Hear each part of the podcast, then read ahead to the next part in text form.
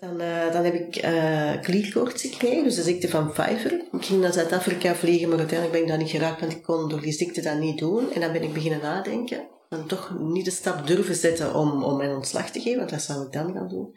En dan heb ik een heel zwaar verkeersongeluk gehad waarbij ik bijna dood was. En dat heeft bij mij de wake-up call gegeven van, ik moest 4 maanden revalideren. Van, kom maar, weet het leven kan kort zijn. Dit past niet. En dan heb ik mijn ontslag gegeven. Welkom bij de Tim Tom Podcast. Ik ben Timothy. En ik ben Tom.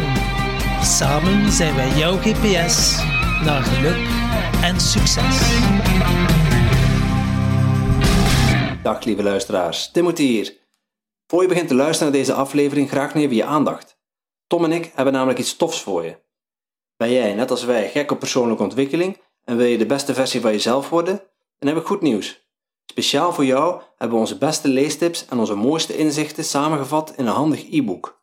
Surf snel naar www.timtompodcast.com om jouw gratis pdf te downloaden. Dag lieve luisteraars, welkom bij alweer een nieuwe aflevering van de Tim Tom Podcast. Jouw GPS naar geluk en succes.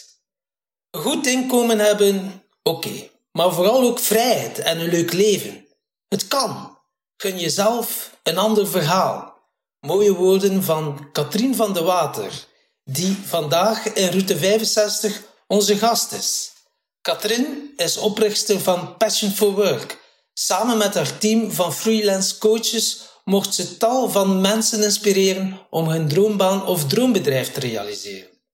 In 2019 verkocht ze haar bedrijf succesvol om mede haar grote kinderwens vorm te geven.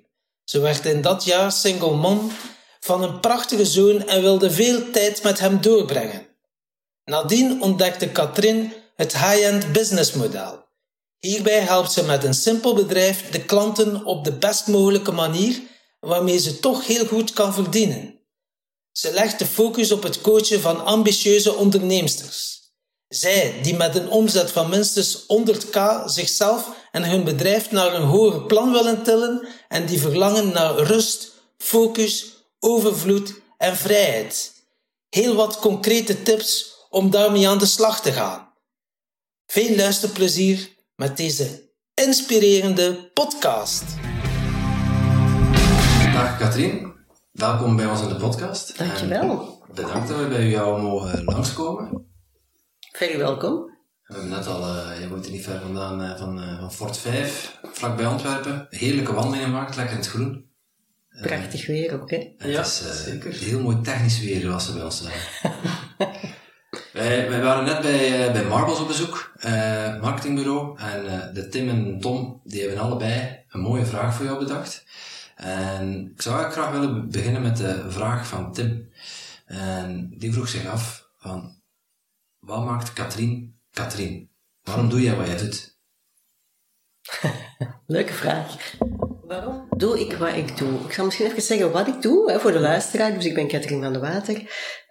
Ik ben business mentor en ik help ambitieuze onderneemsters om een high-end aanbod te verkopen, zodanig dat ze met een heel simpel bedrijf toch heel goed kunnen verdienen. Waarom doe ik dat? Het is allemaal praktisch met je preach, wat je vandaag gaat horen. Ik ben 14 jaar onderneemster. Ik heb in 2019 mijn vorige bedrijf verkocht. Dat was een bedrijf gericht op massa, op heel veel mensen bereiken om hun droombaan te realiseren. Dus het bedrijf heet Passion for Work. Het bedrijf actief in loopbaancoaching. En ik ben sinds datzelfde jaar single mom geworden, bewust. En ik hoor iedereen zeggen, een baby, dat gaat allemaal zo snel. Dus ik hoor iedereen dat zeggen. Dus ik had zoiets, ik moet dat in mijn oren knopen en ik wil daar ook naar handelen. Dus ik heb bewust dat eerste jaar heel veel tijd met mijn zoontje doorgebracht. 3 uur per dag ging hij naar de opvang, dus dat is heel weinig. Dus in die 3 uur kon ik werken. Ja, weet je, als je dan... In heel weinig tijd. Dat is nog nu minder dan Tim Ferriss. Voilà, nu, ik ga eerlijk zijn, hè, ik hou van eerlijkheid en transparantie. Als hij s'avonds sliep, ging mijn laptop ook nog wel aan. Dus uiteindelijk, maar ik heb in ieder geval in dat eerste jaar, ik ga het kat en kat noemen, Een omzetgeld van €150.000. Amai, met 3 uur werken per dag. Allee, quasi. En dan de avonden. En ik had hier nog een rechtszaak lopen in mijn huis, want ik ben ook die periode naar hier verhuisd met allemaal verborgen gebreken. Dus ik had mijn handen wel behoorlijk vol. Maar waarom vertel ik dit? Het gaat niet om te zeggen van, oh, zie mij eens. Maar ik wil gewoon mensen, en voornamelijk vrouwen, ik heb niks tegen mannen, mannen zijn ook welkom, maar ik richt me echt op vrouwen, perspectieven schetsen van, kijk, je kunt je mooiste leven leven, je kunt en het hoeft niet of, want ik weet dat ik vroeger in de loondienst werkte en al die collega's met kinderen zag, en bedoel, niks over die collega's, maar gewoon, ik zag dat die om 6 uur moesten hollen om op tijd aan die crash te staan, je hebt dan die files om Antwerpen uit te gaan, ik dacht, ik zie dat mij echt niet doen, ik wilde heel graag kinderen. Maar ik had zoiets van, ja, maar die rush altijd, dat ik denk, dit is niks voor mij. Ik heb een heel heftige burn-out gehad toen ik 28 was. Ik functioneer gewoon niet in loondienst. Dus 5 jaar geleden? Dank u. Is klein, maar... Als je goed kunt tellen, heb je 14 jaar ondernemer. En ik ben 45 intussen. Maar dus, ik functioneerde gewoon niet in loondienst. En ik kwam er in die burn-out periode achter dat ik hooggevoelig was en hoogbegaafd. En ook nog high sensation seeker. Dus dat was een pittige mix... En ik had zoiets van, ik had het allemaal gehad, ik had het al bore-out gehad, ik had het al burn-out gehad. En ik was nog maar 28. Dus ik had toen zoiets van, ja, dan word ik maar ondernemer. En dan ben ik gestart in mijn loopbaancoaching, eerst 1-op-1. En dan is dat uitgegroeid tot een bedrijf met 16 coaches. Dus dat is eigenlijk, waarom doe ik wat ik doe? Ten eerste, om oplossingen te vinden voor mijn eigen probleem. Dat was, ik wil heel graag werken, maar ik functioneer niet in loondienst. En de vraag die ik zelf had, was tot mijn 30 toch van, ja, wat wil ik nu echt? En als ik dan weet wat ik wil, hoe ga ik dat realiseren? Dus ik ben mij gaan verdiepen in die 2 antwoorden. En daaruit heb ik een bepaalde methode gedistilleerd, die ik dan via Passion for Work ben gaan doorgeven. En dan kwam ik erachter, van hoe kan ik nu toch een succesvol bedrijf oprichten in heel weinig tijd en heel veel tijd spenderen met mijn zoontje en toch ook nog tijd hebben om te sporten. En dan ben ik uitgekomen bij de high level of het high-end ondernemen. En dat is iets wat ik nu toepas zelf en dan ook weer meteen doorgeef. Dus dat is de vraag van het antwoord op de vraag. Oké. En high performance, waar moeten we dan aan denken? Nu high-end. High-end ondernemen, wat wil dat zeggen? In elke markt heb je 15 à 20 of 10 à 20% van de mensen die bereid zijn, die gewoon het beste willen. Ik ga een voorbeeld geven van de carwash. Ik heb mijn auto's in staan, hij is gisteren gewassen. In de carwash heb je 3 programma's. En ik ga niet vaak naar de carwash, maar als ik ga, zeg ik altijd van, geef me het beste wat je hebt. Dus je hebt in elke markt een klein segment klanten die bereikt, die willen wel gewoon het allerbeste. En dus je gaat je als ondernemer richten op dat bovenste segment van de markt. En wat wil dat zeggen? Dat je hoge prijzen gaat vragen en je gaat echt het allerbeste wat je in je hebt leveren aan je klanten. Dat vraagt een heel andere manier van denken. Dus je gaat je niet richten op massa, je richt je op een klein aantal, een klein groepje. Mm-hmm. En daar gaan we heel veel waarde aan geven en die mensen zijn dan bereid om een hoge prijs te betalen. Kan me wel zo inbeelden, ja, als je begint als ondernemer, om al direct op die doelgroep te richten, dat je daar nog wel wat tussendoelen voor nodig hebt en tussenstappen. Want ik hoorde je ook vertellen van, je bent begonnen 1-op-1 business coach, of loopbaancoach. Ja. Kan je ons een keer meenemen in het proces hoe dat je van dat loopbaancoach een succesvol bedrijf hebt gemaakt? Ja. Dat is een goede vraag. Ik had al heel snel door, toen ik startte als ondernemer, ik ben eigenlijk gestart als freelancer. En dan had ik al door van, ja, dit is eigenlijk verkapte loonvorm. En ik voelde dat dat ondernemersbloed in mij zat, ook al kom ik totaal niet uit een ondernemersfamilie. En al heel snel had ik door van, ik moet dat gaan leren. Dat is geen kwestie van genen of geluk, ik kan dat leren. En dan ben ik in de leer gegaan bij heel succesvolle ondernemers in Nederland, allemaal. Dus ik heb alles geleerd in Nederland. Zoals wie? Ik heb heel veel gevolgd bij Open Circles Academy, Nissan Deneta. Bestaat nu niet meer, maar ik heb daar heel veel tijd door gebracht. Ik ben bij Eelco de Boer geweest, ik ben bij Laura Pabliovski geweest, er zijn er nog zo'n, maar dat zijn... Dus ik ben dat allemaal gaan toepassen. En ik ben heel gepassioneerd, dat wil zeggen, als ik me ergens in vastbijt, dan bijt ik me er ook in vast. Dus dat wil zeggen, ik vond het keileuk, er ging de wereld voor mij open. En ik ging dat allemaal zo snel mogelijk implementeren. En dat werkte. Dus ik was begonnen als loopbaancoach, maar al heel snel begon ik zo in de pers te komen. En dat begon te draaien. En ondernemers begonnen mij te vragen, maar hoe doe jij dat? En ik heb ook de Person Branding Academy gevolgd in Nederland. Dus die term was toen in België allemaal nog niet zo bekend. Dus ik begon dat toe te passen en dat werkte. En toen vroegen ondernemers, maar hoe doe jij dat dan? En dan ben ik mij binnen Passion for Work al gaan richten. Dus naast werknemers ook een bepaalde tak voor ondernemers. En ik had ook de grote droom om in Spanje te wonen. Dus ik ben een vrijheidsmadam. Ik hou van reizen. Ik had eigenlijk al een lifestyle van ik werkte 3 weken per maand keihard en 1 week per maand was ik aan het reizen. Dat heb ik lang volgehouden. Totdat ik voelde van, ik moest elke nacht, voordat ik vertrok, toch nog inpakken. En die slapeloze nacht, dan zat ik uitgeput op dat vliegtuig en dan ging ik hiken. Dan ging ik heel actieve dingen doen. Dus dat was allemaal wel heel tof, maar ik voelde wel, ik wil meer een vaste stek, toch zo dat ik kan thuiskomen en dat mijn business ook niet die week altijd stil ligt, maar dat ik toch nog dingen kan doen. Want in the middle of nowhere, in die tijd was er ook geen internet. Dus een hele leuke periode. En dan, ik heb ooit de route naar Santiago de Compostela gewandeld en toen had ik eigenlijk al veel vroeger zo van, ik wil ooit wonen in Spanje. En dan ben ik, om een lang verhaal kort te maken, in Andalusië terechtgekomen. Ik heb daar jaren gewoond in een olijfboomgaard hoog in de bergen. Maar ik kwam er ook wel achter, als ik dat wil, dan moet ik zien dat mijn bedrijf in België verder loopt. Ah, ja. Want als ik weg was uit België, viel alles stil. En dat was ook niet de bedoeling. Dus ik heb dan, om dat te kunnen realiseren in Spanje, ben ik begonnen met freelance coaches op te leiden. En dat is dan begonnen met 1, 2 en uiteindelijk is dat uitgegroeid tot een team van 16. En dat was dan mijn lifestyle. Van 3 weken per maand zat ik daar in de zon. Niet te zonnen, maar ik bedoel wel te werken ook al. Mensen hadden daar een heel romantisch beeld van, maar als zaakvoerder van zo'n bedrijf, dat was ook wel pittig. Dus dat heb ik een aantal jaar gedaan. En dan ben ik verhuisd naar Ibiza. Daar een tijd gewoond en gewerkt, en locatie onafhankelijk. En toen voelde ik de concurrentie begon heel erg toe te nemen op die loopbaanmarkt. En mijn kinderwens was ook groot, dus ik wist al, maar ik was ook uitgespeeld, ik ga eerlijk zijn. Ik groeide niet meer, ik zat 4 jaar na elkaar met een omzet van om en bij het 1 miljoen. Maar wat ik ook deed, qua marketing, dat bleef altijd hetzelfde. En ik had zoiets, en iedereen begon over burn-out, te schrijven, over personal branding.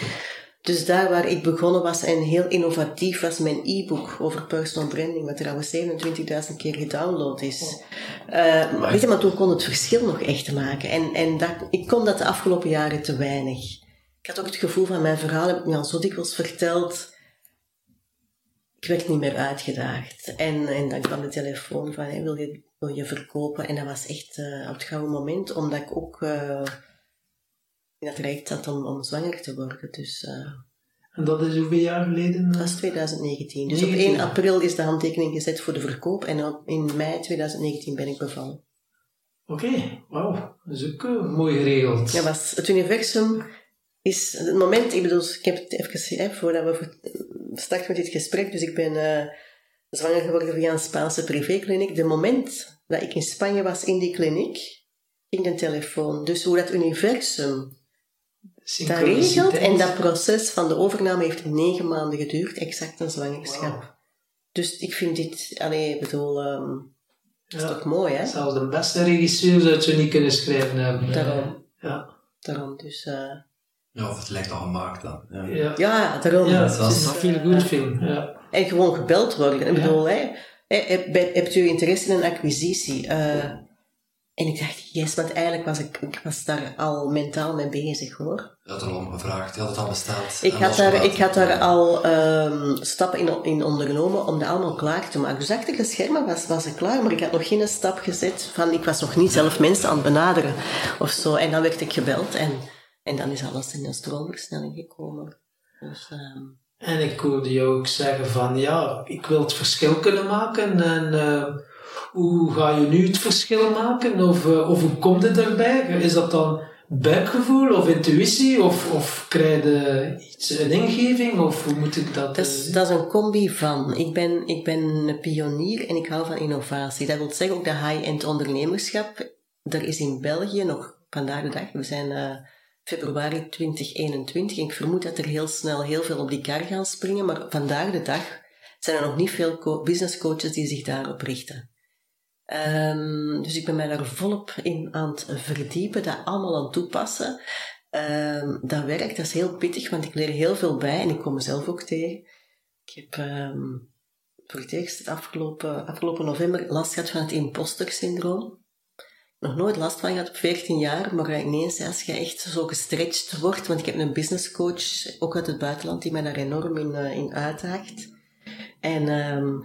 Dus ja, ik wil daarin het verschil maken van dat op de kaart te zetten. En heel veel mensen de mogelijkheid te bieden van kijk, dit bestaat. Als je wilt groeien met je bedrijf, dan moet je niet doodwerken. Je moet geen 80 uur per week werken. Je moet ook niet met een heel team werken. Waardoor je kunt dat doen, er is niks mis mee. Maar er is ook nog iets anders mogelijk. En voor een aantal mensen ja, is dat wat heel erg aansluit bij wie dat ze zijn en wat voor hen belangrijk is.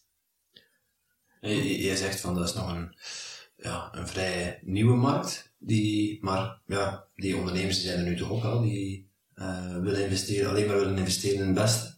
Die ondernemers zijn er, maar er zijn weinig businesscoaches die zich echt richten op hoe leer je nu de high-end ondernemerschap aan klanten. Op die manier, ja. Dus wat ik bijvoorbeeld leer is aan mijn klanten van hoe kunnen ze met de huidige en met hun talenten, hoe kunnen ze een programma, een onweerstaanbaar aanbod gaan maken en in plaats van uurtje factuurtje, want mijn klanten zijn bijna allemaal coaches, trainers, adviseurs, consultants, hoe kunnen ze loskomen van dat uurtje factuurtje en hoe kunnen ze met hun talenten een programma gaan maken zodanig dat hun klanten een enorme transformatie doormaken en dan bijvoorbeeld bereid zijn om €10.000 te betalen voor een programma van 3 maanden. Ja. Dus dat is wat je leert, hoe maakt dat programma, maar ook hoe verkoopt je dat programma. Want ineens een prijs zeggen van €60 per uur als coach naar €10.000, ja, weet je, de eerste keer krijg je de amper uit je strot. Je zit er met knik in de knieën om je eigen prijs te vertellen. Dus zo'n salesproces loopt ook helemaal anders. En, en dan krijg je nee, want je gelooft er zelf nog niet 100%. Jawel, dus je komt van alles tegen. En je marketing moet ook professioneler. En je boodschap moet ook veel meer kristalhelder zijn van voor wie ben je er en welke problemen los je op enzovoort. Dus dat is een heel proces. Dat is, ik zeg altijd, een prijsverhoging is meer dan een getalletje aanpassen. Daar komt heel veel passeren, een nieuwe nieuwsbrief of... Voilà, absoluut. Ja. Verschillende kanalen. Goed, ik wil jou zeggen, de high-end ondernemers, die wil je aanspreken en die wil je leren hoe je die high-end markt bedient. Weet je, als ze bij mij komen, zijn ze vaak nog niet high-end ondernemer, maar ze voelen wel dat verlangen. Dus zij voelen zo van, weet je, je moet een kei zijn in je vak. Hè? Dus je moet echt je vak al wel... En je moet ook dat lef hebben om te zeggen van kijk, ik voel mij aangesproken tot dat bovenste segment. En dat is niet voor iedereen zo. Je hebt mensen die zich daar gewoon niet comfortabel in voelen. Ja, die zijn zot. €10.000 voor een coachingstraject. Dat kon ik mijn omgeving direct zeggen. Dat het waard is. En het vertaalt zich vervolgens in 50.000, 60.000, 100.000 euro per maand omzet. Dan is die €10.000 ook maar een peulenschil natuurlijk op de aanpak. Maar dat moeten we wel heel goed kunnen aantonen aan een potentiële klant, dat dat meer oplevert dan dat hen kost. En je moet ook die waarde kunnen leveren, want anders gaat dat ook heel snel. Dus daar zit wel een risico. Het is niet risicoloos. Hè? Als je gewoon dat getalletje gaat aanpassen, zit daar een zeer groot risico in dat je verbrandt. Maar je moet dus een aantal nieuwe vaardigheden en mindset leren om dat ook te kunnen dragen. Ja, dus dat vraagt ook wel wat vorming, wat persoonlijke vorming. Absoluut. Goede soft skills, denk ik dan. Ook, maar ook echt vaardigheden van hoe voelde zo'n salesgesprek met een salesscript en hoe doe je een communicatie. En ik bedoel, er zijn klanten die mij hun social media posts of hun artikels doorsturen en zeggen van kijk er eens naar. Hè. Dus dat ga ik gewoon echt, of de website moet helemaal, niet helemaal aangepast, maar dan moeten finesses. Dus dan gaan we die website, dus het is heel praktisch en concreet. Dus het is niet enkel van, verandert je mindset, ga gewoon wat meer geld vragen en... En dan werk je waarschijnlijk met een team van experten of doe jij alles, de website, de teksten, noem maar op. Nu, ik maak geen website. Hè? Nee, maar het kijken of zo. Nee, dat doe ik zelf. Ah ja, dat is allemaal, oké, wauw. Ik bedoel, ik ben geen copywriter, dus ik profileer mij niet zo. Maar intussen heb ik zoveel geleerd over wat maakt nu dat mensen... dat aanslaat, dat moet emotie in zitten, daar moeten verhalen in zitten. En veel mensen blijven toch... Ze gaan heel analytisch schrijven. Of over processen schrijven. In plaats van de verhalen. Ja, de verhalen en de mensen worden dan overgeslagen. Vandaar weten jullie alles van, maar de verhalen, hoe belangrijk dat verhalen zijn. Ja, uiteindelijk, ja, het zijn beelden en emoties. Hè. Als je de taal van het onderbewuste wilt spreken, dan moet je richten aan de kleine van 10 jaar. Hè. Die taal gebruiken uiteindelijk. Ja, dat is dan de avontuur, dat avontuurlijke erin. Hè. Dus die... We hebben een online programma gemaakt, we hebben een aflevering opgenomen ook, dus Route 55, als de luisteraars daar meer interesse in hebben. De groei-GPS, dat gaat dan over de persoonlijke groei. Oh, dat zit in mijn microfoon. Dat gaat dan over persoonlijke groei en hoe je uiteindelijk stap voor stap kunt bouwen aan je eigen leven. Aan een leven vol energie, goesting, doen wat je leuk vindt en waar je energie van krijgt en vooral... Ja, zo min mogelijk doen, wat je energie kost. En ja, als je dan kijkt, dat verhaal, we hadden dat mooi opgezet, structuur en veel inspiratiebronnen gehad. Een tof programma, maar wat kregen wij mee als feedback uit onze pilotgroep? Want we hadden eerst even testen voordat je ermee op de markt gaat natuurlijk, want dat is bij je energie en tijd aan het verschillen voor niks. We kregen een heel krachtige boodschap terug van, ja, jullie programma zit goed in elkaar. De opdrachten zijn echt waardevol en echt een meerwaarde, maar wij missen het verhaal. Wij missen de rode draad een beetje. Wij dachten, die structuur, die staat, dat is helder, dat is compleet. Dat is de rode draad, dus wij dachten echt van, wat gaat dat dan mis? Ja, het is het verhaal, de verpakking. Het verlangen ook, hè, van welk perspectief, waarvoor dient die structuur? Hè? Juist. Wat brengt hen daar? En dat in de marketing brengen, dat maakt een wereld van verschil. Hè? Ja, we hebben dat nu in een ontdekkingsreis verpakt. Ja, dus het is effectief. Het schip is gekapseist en ze hebben met de restanten nog een vlot kunnen maken en dan dobbelen ze op zee en zien ze in de verte een stip, Mindset Eiland, en dan nemen we ze mee naar de kloof van geloof en het magische meer en Ja, op een duur heb je al goesting om dat avontuur te starten en te beginnen. Toen viel het bij ons ook allemaal op zijn plek van, oké. En dan voelt het ook echt. En dat is zo belangrijk, hè? Ja. Alleen, dat is dan iets anders proberen dan dat de gevestigde orde doet. En dan, dat vraagt ook wel wat moed. Zeker als je dan naar de high-end ondernemers toe wilt gaan. Iedere coach, kun je zo zeggen van, iedere coach, je kunt zo die high-end ondernemers gaan bedienen, of heb je daarvoor een bepaald track record nodig? Moet je het wel al bewezen hebben? Ah, wel, dat is een interessante. Ik zou vroeger gezegd hebben van je hebt echt heel veel track record nodig en je moet je strepen verdiend hebben. En uiteraard is dat nog steeds zo, maar ik heb een business coach zelf, zij is 27. Dat is bijzonder jong, hè? Dus, en ik heb haar 2 jaar geleden ontmoet op een event voor ondernemers en zij viel mij toen al op. Dus zij was toen 25 jaar en zij vroeg gigaprijzen. Dus ik had zoiets van, wow, jij hebt lef. Want ik heb niet onder een steen gelegen. Ik heb echt behoorlijk veel geleerd, geïnvesteerd enzovoort. En ik merk, ondanks mijn 14 jaar ondernemerschap en gecoacht te zijn door niet de eerste, de beste, en al wat gerealiseerd hebben, ik leer heel veel bij van haar. Maar zij heeft zich natuurlijk zo gericht op de high-end ondernemerschap, op een niche. En zij is op heel korte tijd zich daar zo in gaan verdiepen. Dus het hoeft niet altijd, je hoeft geen 20 jaar... Het gaat niet over de leeftijden, merk ik nu, en het gaat ook niet over het aantal jaren, maar het gaat wel over welke niche durf jij te claimen in die markt en daar je helemaal in smijten en helemaal in onderdompelen. En ook door elke vraag van een klant gaat zij ook weer bijleren. Hè? Dus ik vind dat heel verhelderend, om te zien van... Ik had dat nu niet gedacht vroeger, dat ik mij zou coachen laten coachen door iemand van 27. Ja, als jij zo die beperkende overtuiging zou hebben en zo van, oké, ik ben er 45, zij 25, wat gaat zij mij vertellen? Ja, dan zouden er nooit al meer... Nee, en ik vind de leeftijd allemaal heel relatief, hè, want ik heb zoiets van, op pensioen gaan, dat is nog iets anders. Ik bedoel, denk ik, op pensioen gaan, als je werk graag doet, waarom zou je dan op pensioen gaan? Hè? Ja. Dus leeftijd vind ik relatief, maar ik wil maar zeggen van je hoeft niet te denken van oh, ik ga maar heel low-end aan die andere kant van beginnen en ik moet daar mijn kilometers maken en dan ga ik gaandeweg naar de high-end. Dat hoeft niet. Maar daar zitten ook de dingen die je gaat leren om die... dat hoger segmenten bedienen, zijn toch wel andere dingen die nodig zijn dan wel low-end. En ook als dan zit je te vis in een andere vijver. Dus je bouwt wel volgers op social media als je low-end, misschien heel veel volgers, maar dat zijn toch niet de mensen die uiteindelijk high-end gaan kopen. Dus waarom niet direct insteken op die bovenkant van de markt? Maar dat vraagt lef, hè? Ja. Nee, dat snap ik. En kennis en toewijding enzovoort. Maar het is wel een keuze die je kunt maken. Ja, veel mensen denken inderdaad om te stijgen dat eerst alle stappen moet doorlopen hebben om aanspraak te kunnen maken aan die high-end ondernemers. Maar zoals het jij vertelde, is het totaal niet. Ja, vanaf als je die niche kiest, dan gaat je focussen, wat doet die, wat eten dienen, hoe beweegt dienen. Echt. Dus dan gaat die echt wel gaan modelleren en kijken echt en onderzoeken uiteindelijk. Ja. En dus, ja, zo'n high-end ondernemer, wat doet het in als je die onderzoekt? Wat zijn er zo de kwaliteiten?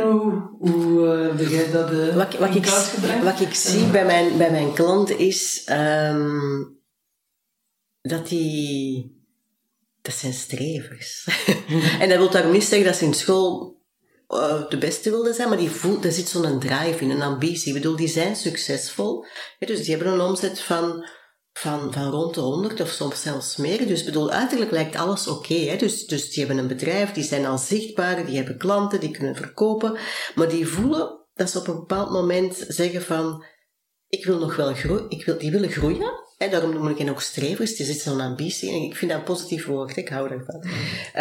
Maar die voelen met hun huidige businessmodel dat ze niet meer kunnen groeien, tenzij dat ze naar 80 uur per week gaan, maar ze zijn al moe. Ja. Dus dat is geen optie.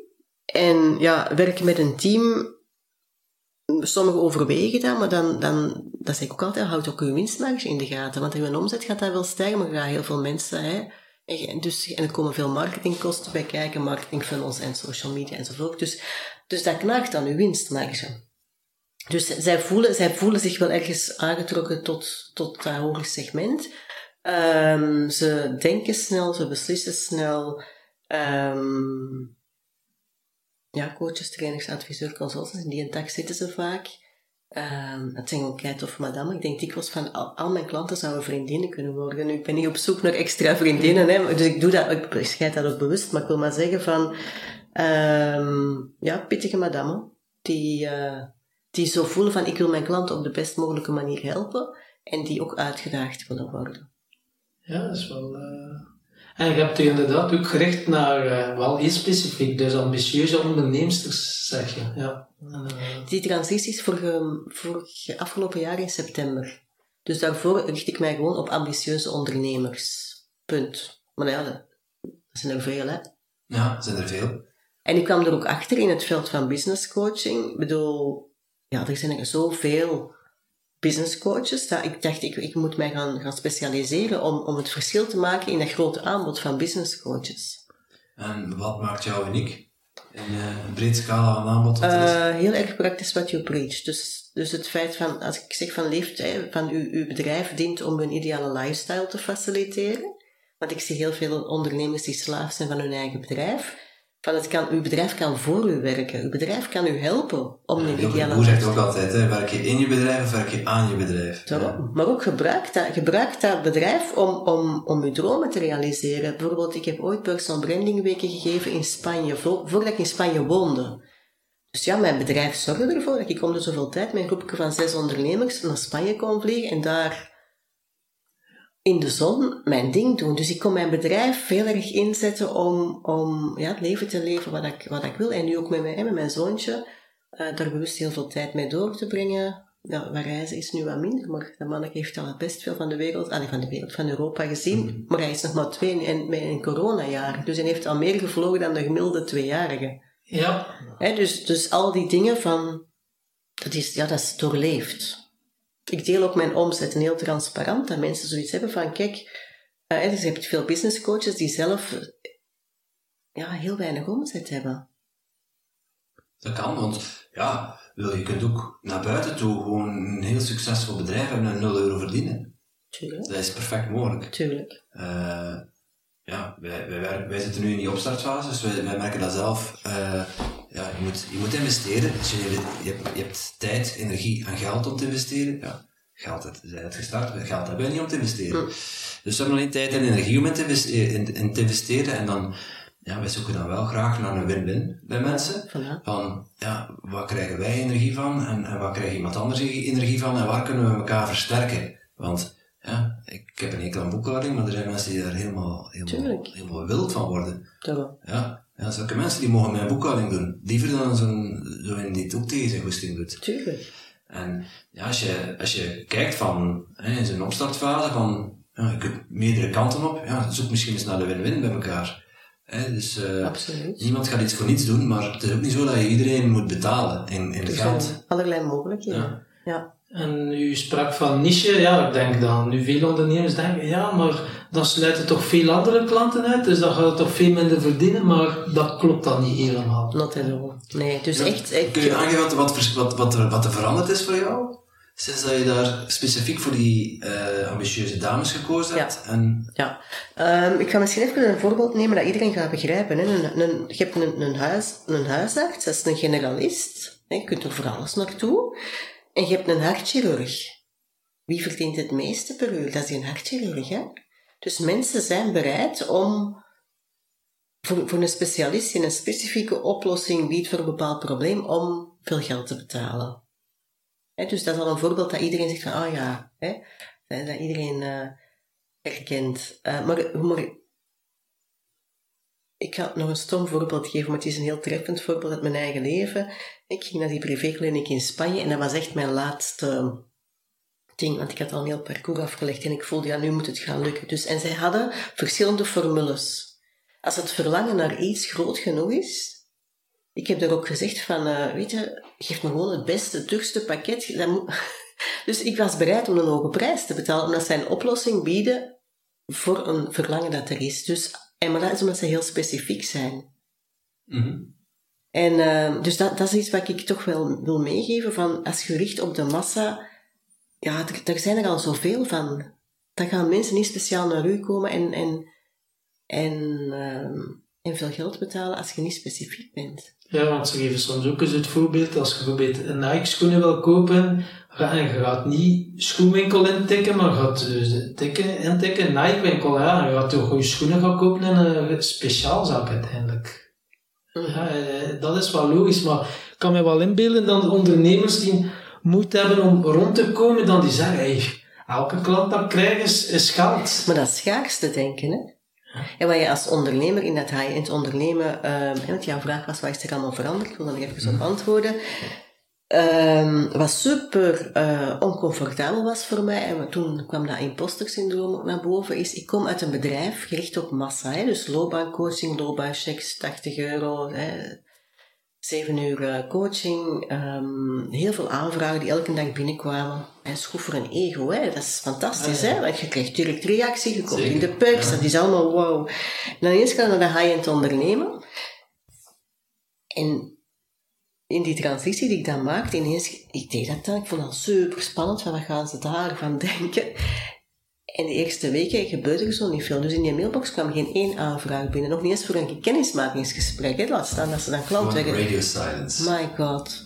Dus dat vindt dat... Mijn ego vindt... En elk ego vindt afwijzing erg, maar genegeerd worden. En ik was dagelijks aan het posten op social media. Dus het was niet dat ik niet aanwezig was. Dus en gepost. Dat netwerk ook. Daarom, hè. Dus ik heb 10.000 mensen die mij volgen via verschillende kanalen. Dus, en er reageert gewoon niemand. En toen ben ik echt beginnen twijfelen van... Ben ik dat wel waard en kan ik dat wel en wie ben ik? Al die dingen die iedereen tegenkomt. Wel ja, voor de luisteraars die niet weten wat imposter syndroom is, hè, dat is het idee dat je in je hoofd plant, dat, wie ben ik om hier deze boodschap te brengen. Dus je begint echt aan jezelf te twijfelen. En dat is iets wat je praat jezelf de putten eigenlijk. Hè. Oh, dat is... Ik kan mezelf ook heel goed coachen, hè, maar ik kwam dat wel tegen. En ik ben ook blij dat ik dat eens ervaren heb, omdat mijn klanten dat ook tegenkomen. Dus qua empathie is dat goed geweest. En gelukkig heeft dat bij mij ook maar 3 weken geduurd. Maar lang genoeg om te weten hoe dat zoiets voelt. Dus wat is er veranderd? Dat is er veranderd. Er is ook, ik heb het gevoel dat ik weer helemaal aansta. Dat ik weer alle dagen keiveel bijleer. Ik heb bijvoorbeeld deze week een fotoshoot laten doen. En ik heb dan een locatie gehuurd, een visagiste gehuurd, een stiliste gehuurd. Die heeft 15 tenues voor mij samengesteld. Dus je voelt ook van, ja, dat moet er wel professioneel uitzien. Ja. Hey, ik kom niet meer weg met sommige... Ik kan af en toe een selfie, maar dus uw woorden moeten veel meer gefine-tuned zijn. Als ik een post maak, is daar veel meer over nagedacht dan vroeger. Omdat je heel specifiek bent. Kloppen uiteindelijk. Voilà. En daar heb ik ook even al de denkfout gemaakt van... Ja, ik woon niet in de villa's aan de brand, hè, in Wilrijk. Dus ik woon niet in die duur... Ik stel ook geen Porsche voor de deur. Moet dat dan niet? Als ik mij profileer als high-end coach, moet ik dat niet... Ferrari is ook moeilijk, maar zeg wel. Wel Ferrari doen.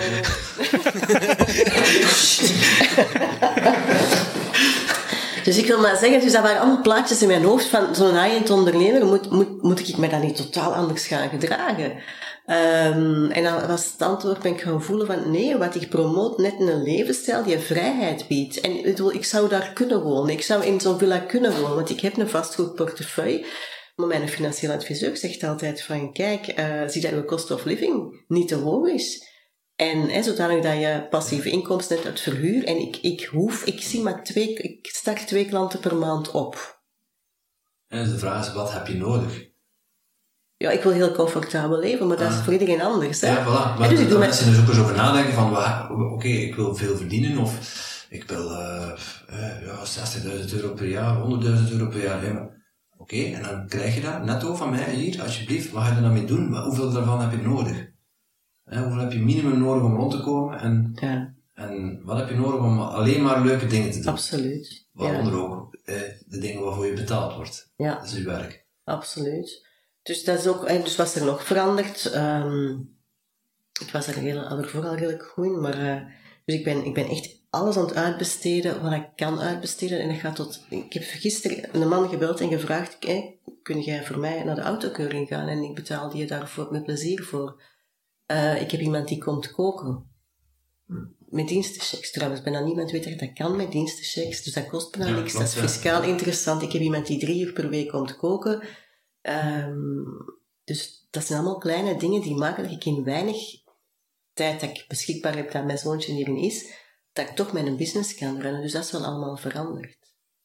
Ja, en naast de business dus ook nog kunt leven en kunt ademhalen, kunt relaxen. En sporten, dus ik heb mijn lid gemaakt van... Ja, ik wil net zeggen, een succesvolle business, een jong kindje in huis, dan nog je huishouden en je dingen. Ja, welke dingen doe je allemaal die je misschien niet per se hoeft te doen? Ja, daar ben ik heel erg naar aan het kijken, van wat kan ik uitbesteden? En die keuring, ik weet dat ik dat vorig jaar al, als ik in die rij stond, dacht van, oh my god, ik zou nu een artikel kunnen schrijven, ik zou een post kunnen maken, ik stond hier in die rij. Ik doe dat echt niet graag. Ja, ik luister naar een podcast, dus ik vind dat dan wel leuk. Maar ik word ook zenuwachtig dat ze zeggen, oh mevrouw, doe ik pinkjes aan in het licht en denk ik, wacht, ik weet, ik kan uit een auto rijden, hè, maar ja, zoiets van, dit wil ik gewoon niet meer doen. Ja, ja, ik luister ook graag naar podcasts. Ja, maar, ja. Dus zo ben ik aan het kijken van, hoe kan ik mijn leven optimaal vormgeven, zodanig dat ik er zelf heel, heel blij van word. Dus eigenlijk uw onderneming volledig aanpassen aan uw lifestyle. Ja, dus omgekeerd gaat de meeste... Ja. Toen. En nu een kindje van bijna 2 jaar oud. Wat heeft dat allemaal veranderd in jouw leven? Alles, echt alles. Ik vind dat een heel boeiend proces. We gaan de laagjes opentrekken nu. Ze zijn allemaal waar dan. Maar echt, er is in mijn leven niks nog hetzelfde als voorheen. En een mooie metafoor is, ik had vroeger een racefiets, dus ik deed aan wielrennen. En ik heb nu zo'n degelijke moederfiets met een bak van voorop. Dus dat is al een mooie metafoor. Dus alles wat ik vroeger zei, ik ben, dat klopt helemaal niet meer. Ik was een hiker, ik ging de route naar Santiago wandelen, ik ging heel veel trekkings doen, ik was constant op reis. Ik woonde op hippe plekken in Klei, ik woonde op het eilandje met zicht op Mas. Ja, ik woon nu in een huis, in een woonwijk met een tuin, waar allemaal gezinnen wonen. Dus dat speelt in uw living. Dat speelt in mijn living. Ik was heel veel aan het werken vroeger. Ook al was ik dan op mooie plekken aan het werken. Maar ik had een heel uitgebreid sociaal leven. Ik ging veel naar feestjes. Toen was er nog allemaal veranderd. Ik was er ook aan toe. Ik had zoiets van, ik wil ook dat aspect van mezelf leren kennen. Ja, oké, het is niet zo dat je zegt, oké, al die feestjes, even een rustpauze, want je denkt, ja, een kleine pagader rustpauze, veel rustpauze is toch ook niet, denk ik. Dan. Zeker niet met zo'n pagader als de mijne, want je slaapt nooit, dus die heeft daar niet veel slaap nodig. Dus, maar weet je, die feest, er zijn ook dingen die oppervlakkig zijn, dus ik had naar de buitenwereld, ik was succesvol, ik weet niet hoeveel vliegtuigen, ik pakte misschien 30, 35 vliegtuigen per jaar. Maar uiteindelijk zit daar het geluk in. Ik was ook eenzaam. Als ik daar nu op terugkijk, ik had dat misschien toen niet zo door, want je zit in een bepaalde wereld, maar eigenlijk merk ik dat ik nu veel meer verbinding heb. En ik ook veel meer geniet van super simpele dingen. Was het ergens ook een soort vluchtgedrag? Die drang naar vrijheid, naar... altijd kunnen doen wat je wil, overal naartoe reizen, die feestjes. Goh, vluchten, ik ben high sensation zeker, dus die drang naar avontuur. Ik verveelde mij gewoon als ik dat niet ging doen, dus was dat nu vluchten? Ja en nee. Of welke behoefte moest vervuld worden? Ja, ik wilde bijleren, ontdekken. Hè. Ik ben nieuwsgierig, ik wilde mensen zien, ik wilde weten hoe is het als je in het buitenland terechtkomt. Je komt eraan met je koffers op Ibiza en niemand zit er op u te wachten, niemand kent u. Hè. Ik heb ook 6 jaar in Nederland gewoond, dus ik ben 3 keer helemaal van nul begonnen in een ander land. Dus ik had die uitdagingen nodig, maar van hun vlucht geweest is. Ik weet dat mensen dat tegen mij zeiden, hè, van ja, waar vlucht jij van? Dus dat is meestal, oké, dat verhaal is geschreven, ik ben klaar aan een nieuw verhaal, een nieuw hoofdstuk of zo. Voilà, dus ik heb zo het gevoel... En een boek bestaat uit verschillende hoofdstukken. Voilà, dus in mijn boek kent al heel veel hoofdstukken. Ik meen het juist gedaan, dat we hoofdstuk zitten momenteel. Ik ben een tel kwijt, maar... ja. Dus dat gaat wel... Ik wil eigenlijk dan nooit dat een jaar hetzelfde is als het jaar daarvoor. Dus dan... Ja, dat kan change zijn in Ik denk, moest ik nu niet verhuisd zijn naar het buitenland, dan had ik mijn bedrijf al veel sneller beu geweest. Maar denk je er ook over na van, ben ik toe aan een nieuw hoofdstuk? Of is dat zo het moment, ja, het is goed geweest en dat je dan al volledig de focus al op een nieuw hoofdstuk hebt? Goh, dat is een goede vraag. Dat ontstaat. Van Andalusië naar Ibiza is heel impulsief gekomen. Ik ben in mei... 4 of 5 jaar geleden voor het eerst op verlof gegaan. Gewoon, ik ging op vakantie met vriendinnen naar Ibiza. En ik land daar en ik voelde al van... Ik dacht, dit is fundamenteel. En dat eiland trok mij gewoon. Dus zij zijn na een week... we gingen na een week naar huis vliegen. Ik heb gezegd van, ik vlieg niet mee terug. Ik blijf nog een week. En ik heb daar een week gekeken van, hoe is dat hier... En in oktober van dat jaar ben ik verhuisd. Dus dat gaat wel snel. Ja, dat is inderdaad wel. Staat er te komen, staat er te huur. Ja. Dus ik ben iemand die heel snel schakelt. Van hoe zit dat hier in elkaar? En dan ben ik beginnen huren, want op Ibiza is een heel rare huizenmarkt. En dan is dan ook een huis delen, want dat is een superduur eiland. Dus ik deelde een villa met iemand en na een maand zei zij...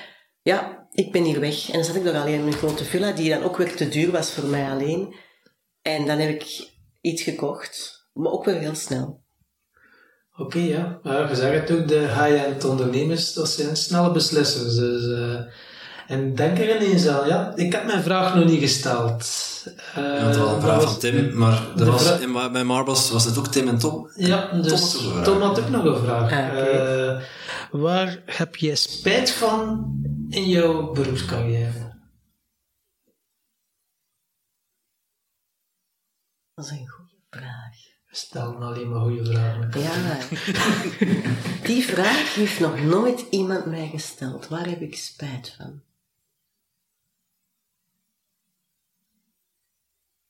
Ik moet daar nu op antwoorden. Graag.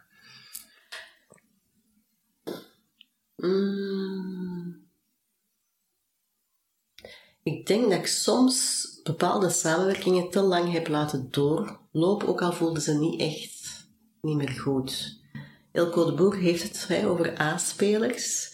En als je zo een paar keer klaagt over een bepaald iemand, dat je zo merkt dat je erover vertelt in bevriending of zo, dat dan hoog tijd is om afscheid te nemen. En ik vond dat moeilijk. Dus dat... Wat is er precies moeilijk aan om afscheid te nemen van iemand dat je energie kost? Dan denk ik, wat is dat moeilijk? Ik stel niet graag mensen teleur. Maar bewijst eigen dienst, hè? Dat is ook zo, maar weet je, dat gesprek, die confrontatie aangaan en uiteindelijk zijn die mensen, die mensen zijn misschien al lang blij dat ik de knop voor heb. Dat is het leuke van podcasten, dan kun je al het verkaat van de duivel spelen. Ja. Goh, spijt. Ik denk dat elke stap in mijn verhaal ook nodig geweest is, dus ik kan dat niet zo echt spijt. Het zijn leermomenten ook wel allemaal geweest, uiteindelijk. Ja, weet je, ik ben mijn loopbaan begonnen in het onderwijs. En ik deed de boekhouding van een school. Iets wat totaal niet bij mij past. Ik ben, als je deze kleuren kent van Insights... Ik ben alle kleuren redelijk goed, maar blauw zijn ze vergeten. Ik zag nu niet echt een blauw iemand voor mij. Ah, wel, dus ik moest de boekhouding doen en de administratie van een school. Ik heb dat 3 jaar gedaan... maar ik had toen heel veel heel veel vakanties, dus ik heb toen keiveel gereisd en opleidingen bijgevolgd. Als ik nu van iets spijt zou moeten hebben, dan denk ik, ja, dat was gewoon echt niet de juiste insteek. Maar ik kom uit een familie van mensen die in het onderwijs werken, dus voor mij was het onderwijs een logische stap. Maar ja, daaronder zit ook wel uw kernwaarde, vrijheid is een belangrijke, dus... Dat was daar dan ook aan gekoppeld. Ja. Je had dan 4 maanden verlof. Ik had de woensdag-namiddag vrij. Ja. Ik werd daar echt niet moe van, in tegendeel. Want ik was om 10 uur dikwijls al klaar. Ik begon om 8 uur. Ik heb er eerlijk gezegd een boorout ook wel gehad, maar spat. Maar mijn wereld was toen niet breed genoeg om een andere keuze te maken. Ja, dat is nu wel interessant. Ja. Dus je zat met een boorout en kwam dan het idee van... Nu ga ik ondernemen, het is genoeg geweest. Oh, wacht even, dat zijn heel veel stappen. Dus het leven, ik zeg altijd, als je zelf niet ingrijpt, gaat het leven ingrijpen. Dus ik zat in die gouden kooi van het onderwijs. Ik verdiende relatief gezien redelijk goed, want ik had een aggregaatsdiploma. Ik werd betaald als licentiaat om daar de boekhouding te doen, wat niet zo moeilijk is in een school, en de administratie te doen. Dus ik voelde al lang van ik moest niet veel uren doen, 36, maar die waren niet in flow. Ja, ik zat toch in mijn gouden kooi, hè. Dus ik deed dat maar. En dan, als er dan gebeurt, dat is al even geleden, hè. Dan heb ik klierkoorts gekregen, dus de ziekte van Pfeiffer. Ik ging naar Zuid-Afrika vliegen, maar uiteindelijk ben ik daar niet geraakt, want ik kon door die ziekte dat niet doen. En dan ben ik beginnen nadenken. Dan toch niet de stap durven zetten om mijn ontslag te geven, want dat zou ik dan gaan doen. En dan heb ik een heel zwaar verkeersongeluk gehad, waarbij ik bijna dood was. En dat heeft bij mij de wake-up call gegeven van... Ik moest 4 maanden revalideren. Van, maar weet, het leven kan kort zijn. Dit past niet. En dan heb ik mijn ontslag gegeven. En dan ben ik naar Randstad gegaan. Als consulente ben ik dat 3 jaar gaan doen. Heel veel plezier gehad. Een hele toffe tijd gehad. Ook terug in loondienst. Dat was toch geen loondienst? Nee, dat is de loondienst. Ik kwam van de universiteit, 22, had diploma en dan onderwijs. En dan losgelaten loondienst. 3 jaar, Randstad. Ik kon dat niet doorgroeien. Ik heb daar heel veel geleerd. Ik ben er nog altijd dankbaar voor. Een heel tof bedrijf, toffe collega's, nog altijd vriendinnen aan overgehouden. Maar ik kon niet doorgroeien en ik was te ambitieus. En dan met tranen in mijn ogen afscheid genomen. Want ik vond het toch zo tof. En ik ben een loyale. Dus, En dan ben ik naar SD Works gegaan. Een jaar op de personeelsdienst gezeten. Want ik wilde zo toch wel eens de personeelsdienst van een HR-bedrijf tegenkomen. Maar ik voelde ook daar. Ik was een recruiter. Ik had al een boorout na 6 maanden. 6 gesprekken per dag. Altijd op dezelfde plek. Niks voor mij. Inspiratie bij de innovatie. Daarom altijd dezelfde profielen. Ze doen wel goede dingen, maar het is te repetitief dan. Voilà. Dus confronterend. Want iedereen zegt, als je kunt werken op die jonge leeftijd als recruiter voor SD Works. Dat en max, dan moet je toch content zijn. Ik was weer niet content. Ja. En dan is er een reorganisatie gebeurd binnen SD en dan moest er iemand vertrekken. En dan heb ik gezegd, zal ik wel vertrekken. En dan ben ik naar Adecco gegaan en dan ben ik manager geworden. Daar heb ik 10 uitzendkantoren mee aangestuurd, dus dat was een uitdaging. Dus geen boerhoud niet meer, integendeel. Dus zeer uitdagend. En in die periode is mijn moeder overleden door een zelfdoding, wat toch wel heel heftig was. Ik ben dan gaan samenwonen met mijn partner in Nederland. Dus, en dat allemaal op 10 dagen tijd. Op 10 dagen tijd was mijn leven compleet anders. Ik woonde in een ander land. Ik had dan binnen Adecco overplaatsing gekregen naar een ander district, waarmee allemaal 30 uitzendconsulenten, allemaal nieuwe mensen, moeder overleden. En allemaal op 10 dagen gaan samenwonen. Dus dat was allemaal zo op 10 dagen dat mijn leven compleet veranderd was. En heb ik zo nog tot nog 6 maanden op automatische piloot geprobeerd. Van de beste dochter te zijn en de beste partner en de beste manager. Totdat mijn bobijntje op was. En dan was dat verdikt burn-out. En dan ben ik een jaar lang heel intensief aan de slag gegaan met mezelf. Van wat wil ik nu echt? En toen ben ik zelfstandig. Oh, wauw. En ja, voor de mensen... ik heb ook zowel een burn-out als een bore-out gehad... Wat is voor u het verschil als je dat aan mensen moet uitleggen? Veel mensen zeggen, burn-out, burn-out, ja, dus het lagen nu niet naar hier. Hoe legde jij dat aan de mensen uit? Nu, die symptomen zijn vrij gelijkaardig. Ja. Dus aan de buitenkant, wat kunnen die symptomen zijn? Dus je bent supermoe, je kunt 's morgens niet uit je bed. Als je in de spiegel kijkt, dan zie je zo een goedkoop aftreksel van jezelf. Dus je herkent jezelf niet meer echt.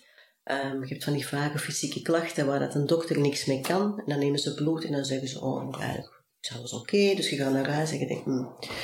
Die nemen mij niet serieus.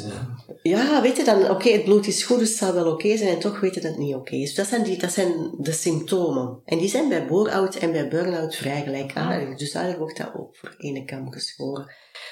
Wat is het verschil? De oorzaak is anders. Dus bij bore-out zitten veel te lang in je comfortzone... En je wordt niet meer uitgedaagd. Dat wil niet zeggen dat je geen werk hebt. Hè? Want het zou kunnen dat er stapels werk op je liggen te wachten. Maar je vindt de energie niet meer om weer datzelfde te gaan doen. Dus it's so boring. En dat kost energie. Massa's energie. Ja? Dus je wordt niet meer... Energielek door verveling uiteindelijk.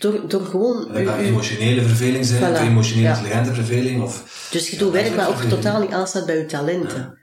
En je moet wel dingen bijleren, maar dat interesseert je eigenlijk helemaal niks. Dus dat is bore-out. En wat is burn-out? Dat je veel te lang in je effortzone zit. Dus het ene is veel te lang in je comfortzone. En het andere is veel te lang in je effortzone. En dat kan te maken hebben met dat je job totaal niet past bij wie jij bent. Maar het kan ook te maken hebben met de waarde van het bedrijf. Zo wringen met je eigen waarde. Dat ook energie kost. Ja, ik heb dat gehad. Ja. Kijk, hè, dus... Maar, ja, ik heb dat tijd aangevoeld en daar beslissingen in gemaakt voor mezelf. Maar dat vraagt moed, hè, zo'n beslissing. Dat is ook niet... Ik heb dat toen niet... Ik kan heel goed snel beslissingen nemen, maar dat zijn wel beslissingen dat je 2-3 keer van nadenkt. Zeker in een gouden kooi, ja. Ik ook als ambtenaar, weet je, een bore-out van hier tot in Tokio. En ja, dan heb je ook zoiets, hè. En iedereen raadt het je af, hè. Dus als je advies dan gaat vragen, een tip aan de luisteraar, moet je dat niet vragen aan je familie, aan je vrienden, want dat is niet het advies dat je nodig hebt. Weet je, die mensen hebben ook allemaal het beste met je voor, hè. Dus die antwoorden allemaal vanuit hun referentiekader. Ja. En ja, weet je, de ondernemerschap, je hebt geen vangnet. Je hebt alleen jezelf en je eigen talenten en daar gaat het moeten mee doen. En dat vraagt natuurlijk moed en lef om daarop te vertrouwen. Zeker. Nee, je hebt niet meer een werkgever of de overheid, of whatever. Hè. Dus dat sociaal vangnet is minder, maar het biedt anderzijds zoveel mogelijkheden. Ja, aan de andere kant. Wat ga je doen op je werk? Hè? Werk je om iedere maand betaald te worden of om plezier te halen uit wat je doet? En dat kan, dat je heel veel plezier haalt uit alle dingen die je naast je werk doet en dat je zoveel energie geeft dat je dat niet nodig hebt. En dan aan de job. Misschien hou je ervan wat meer structuur of juist in die administratie te duiken en dat eentonige werk dat je juist blij maakt. Omdat dat je wat houvast geeft en omdat je daarnaast zo'n rijk leven hebt. Ja, als je werk u meer energie kost dan dat je in je privé-tijd kunt opladen. Voilà. Ja, dat is een gevarenzone voor bore-out of burn-out. Ja, dat zijn wel signalen waar je... En je ziet ze niet, hè. Je ziet ze niet, je voelt ze wel, maar je beseft niet dat je ze aan het doorleven bent. Ja, en bij de meeste mensen... Besef het als het te laat is. En de keer dat je het ene keer hebt ervaren... Ja, sommige mensen hoorden, ik heb 3 burn-outs gehad of zo. Hè. Dan denk ik van, ja, als je dat 1 keer zo ervaren hebt, dan je banden plat zijn, dan denk ik, ja man, verdien een tweede. Dan denk ik, nu zijn mijn voelsprieten wel zoiets van... Hoe ga jij er tegen wapenen dat je niet meer in die situatie verzet geraakt om te herstellen of om te ontspannen? Of, ja, nu, dat is iets zoals je zelf zegt, je krijgt er voelsprieten voor, maar ik moet zeggen dat ik heb het ene keer echt gehad, lang gehad, maar de jaren nadien ben ik er toch een paar keer dat ik voel van, het komt weer in de buurt. En dan ga ik ingrijpen. Dus dat wil toch zeggen dat ik heel veel nee zeg. Mensen willen allemaal koffie drinken. Ik drink graag koffie, dat is duidelijk. Maar zoveel aanvragen van koffie drinken. En kunnen we eens afspreken? Kan ik eens met u praten? Ook sociaal. Dus ik ben heel selectief in mijn tijd. Ik probeer te sporten en dat lukt redelijk goed. Ik ga heel vaak vroeg slapen. Ja, noem je vroeg? 9 uur? 9:30? Als mijn zoontje... Dat is al gebeurd. Als ik gewoon ga slapen, dat ik gewoon zo kapot ben, dat ik ga slapen en dat ik gewoon dan om 4 of om 5 uur opsta en dan begint te werken. Dus mensen krijgen soms op rare tijdstippen mailtjes van mij. Kan jij je zo van, oké, het werk is gedaan, nu ga ik slapen, of neem je dan nog mee? Kan jij er zo van afsluiten? Ik kan er redelijk goed van mij afzetten. Er bepaalde ritueeltjes voor? Vroeger, voordat mijn zoontje er was, ging ik heel veel podcasts luisteren. Ik viel ermee in slaap. Ja, en nu, met zo'n actief manneke, ben ik gewoon s'avonds dik kapot. Zo in slaap. Dus nee, ik kan daar wel gelukkig goed van afzetten. Als mensen dan moeilijk in slaap geraken, koopt in de klein. Dat is je advies dan. Ja. Okay. En dan zo'n temperamentje. Ja. Met speciaal labeltjes. Hè. Strong willend. Ja. Ik heb er boeken over liggen trouwens. Kinderen met een sterke wil. Inspireert je ook terug op een bepaalde manier? Ik kan me voorstellen wel. Weet je, ik ben heel erg geboeid door de menselijke geest. Hè, van hoe zit iemand in elkaar? Dus ik heb een kind dat niet doorsneest. En ik kreeg ergens ook van, we hebben nog nooit gehad een kind dat zo weinig slaapt. Dus als die baby was... Een baby, zeg altijd, die slaapt, de mijne dus niet. Hè. Tussen 7 en 7 was die wakker. Allee, tussen 7 uur 's morgens en 7 uur. Die sliep gewoon niet.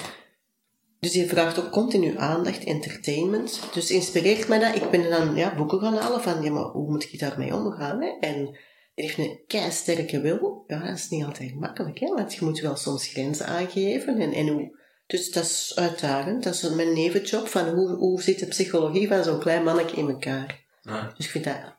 boeiend, ja. Dat is wel tof. Ik kan me voorstellen, als ze wat ouder worden, dan gaat het andersom. Dan leer je juist weer heel veel van je kleinen. Want die staan zo open-minded en geboeid in het leven. En ik heb zelf geen kinderen, maar ik heb al een goede klik met kinderen. Dus ik vind, wat ik er tof aan vind, is die speelsheid, die zorgeloosheid en die open mind en dat vragen stellen. Vragen staat vrij bij een kind. Terwijl bij volwassenen ook nog, alleen zijn we dat ergens verleerd. Dat is jammer. Weet je, je leert met open zintuigen in het leven. Hè? Ik bedoel, hij is heel erg gefascineerd door de maan. En hij wordt tweetalig opgevoed, Spaans, Nederlands. En dus alle dagen zijn op zoek naar La Luna. Hè? Dus ik zie nu ook leefbewust met de maan. Of gisteren gingen we voor het eerst mee naar de carwash. Ik heb nooit beseft dat een carwash zoveel lawaai maakt. En dat dat zo imposant is. Als je in je auto zit, dus het is helemaal bang. Ja. Ja, dus weet je, dat is allemaal een nieuwe belevenis. Dus ja, dus nee, dat is heel verrijkend. En hier voor ons zit een heel krachtige vrouw. Heb jij bepaalde ochtendroutine dat je zegt van, dat doe ik altijd om mijn dag te starten, dat ik echt wel volledig in mijn kracht sta? Heb je zo ritueeltjes? Ik ga mensen teleurstellen. Ik zet mij een koffie... En dat is gewoon, zien dat je kleiner aangekleed geraakt. Ja. En vroeger wel. Dus ook daar is er weer een leven voor en na. Vroeger een hele tijd gemediteerd. Ik deed alle dagen buikspieroefeningen en oefeningen op de mat zo. Maar dat komt er nu allemaal niet van. Dus, coffee first. Nu is dit de koffie en gewoon zien dat dat kind gegeten heeft en aangekleed is en dat we op tijd aan de crash zijn. Dus dat is qua rituelen. En dat miste niet dat mediteren? Omdat je dan toch heel veel mensen doet, dat mediteren heb ik wel even nodig. Dat is... Nee. Periodes. Dat zijn periodes. Ja. Oké, over mediteren gesproken. Dat maakt heel veel mensen gelukkig. En onze podcast gaat over geluk en succes. Wat is jouw definitie van geluk? het gevoel hebben dat je het leven leeft zoals dat bedoeld is. Dat voor jezelf. Dat je voelt van wauw, nu kom ik tot mijn recht, hier word ik echt blij van. En ik weet zo dat de meest ultieme vorm van geluk was voor mij als ik die route naar Santiago wandelde. Dus ik was 30 dagen alleen op pad. En het feit ook, ik voelde mij zo energiek als ik daarvan terugkwam. Ik dacht, ah, wel, ik ben gemaakt om te wandelen. Mijn ogen, dat waren ook knalblauw. Dat mensen mij op straat aanspraken van wow. Dus ik stond zo in mijn kracht.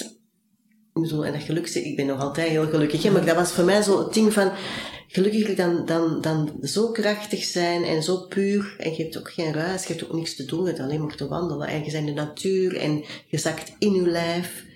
En toen had ik zo het gevoel van, ja, dit is echt wat ik wil. Welke route heb je bewandeld? Want het staat ook op mijn wishlist, Camino del Norte. Camino del Norte heb ik nog niet gedaan, die staat nog wel op mijn lijst. Ik heb de traditionele route gedaan, de Camino Frances vanuit Conceval, dus de Pyreneeën, naar Santiago, dan nog naar Finistère en ook de Camino Portugues van het Porto. Ah ja, oké.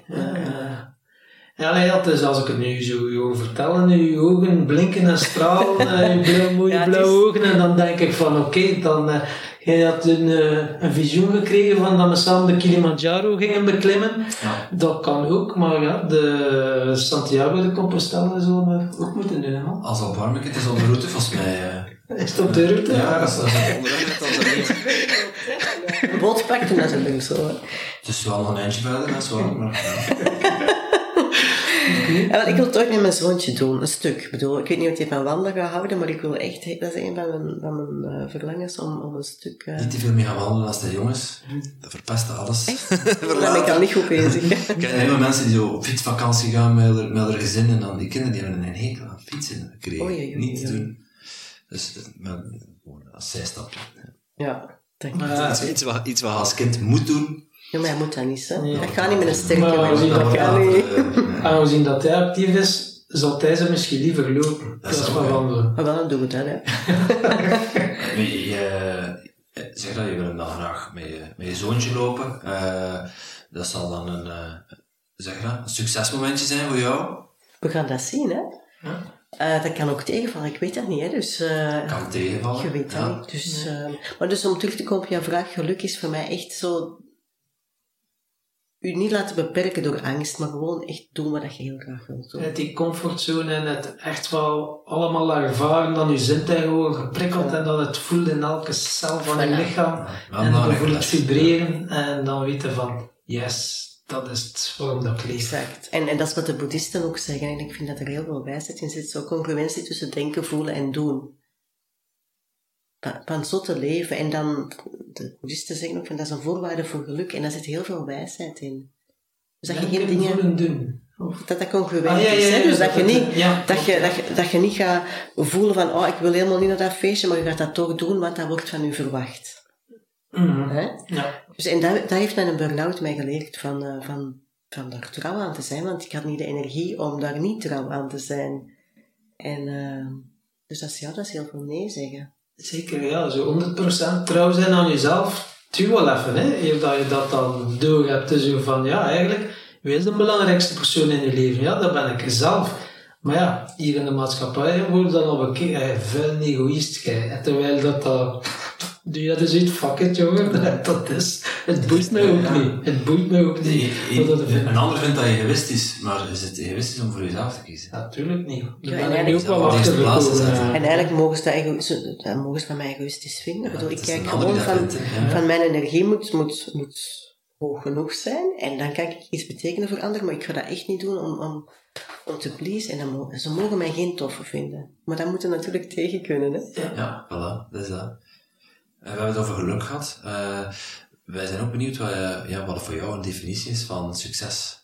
Nou, dan doe ik daar eigenlijk heel dichtbij aan. Succes gaat voor mij echt niet over de euro's op de bankrekening, maar ik ben niet vies van geld. Integendeel, ik hou heel erg van geld, omdat dat voor mij een vorm is van vrijheid. En om Eelco de Boer nog eens te citeren, hij zei ooit, als je geld hebt, dan is eigenlijk bijna alles op te lossen met één financiële transactie. Als je niet ongeneeslijk ziek bent, is dat misschien wel iets anders. Maar heel veel problemen zijn op te lossen Hè, met geld. Maar dus succes is voor mij breder dan dat. Succes is voor mij ook weer uw potentieel leven. Het gevoel hebt, ja, van impact te hebben. Ja, om de woorden van Michael Pilaksik te gebruiken. Hè, je mooiste leven. En wat het dan ook is, hè. Dat is voor iedereen anders. Dat is voor iedereen anders, ja. En ben jij nu 100% je mooiste leven aan het leven? Of als je het zelf zou mogen creëren, zou je er nog iets bij bedenken? Of heb je zoiets van, nee, ik ben het hier?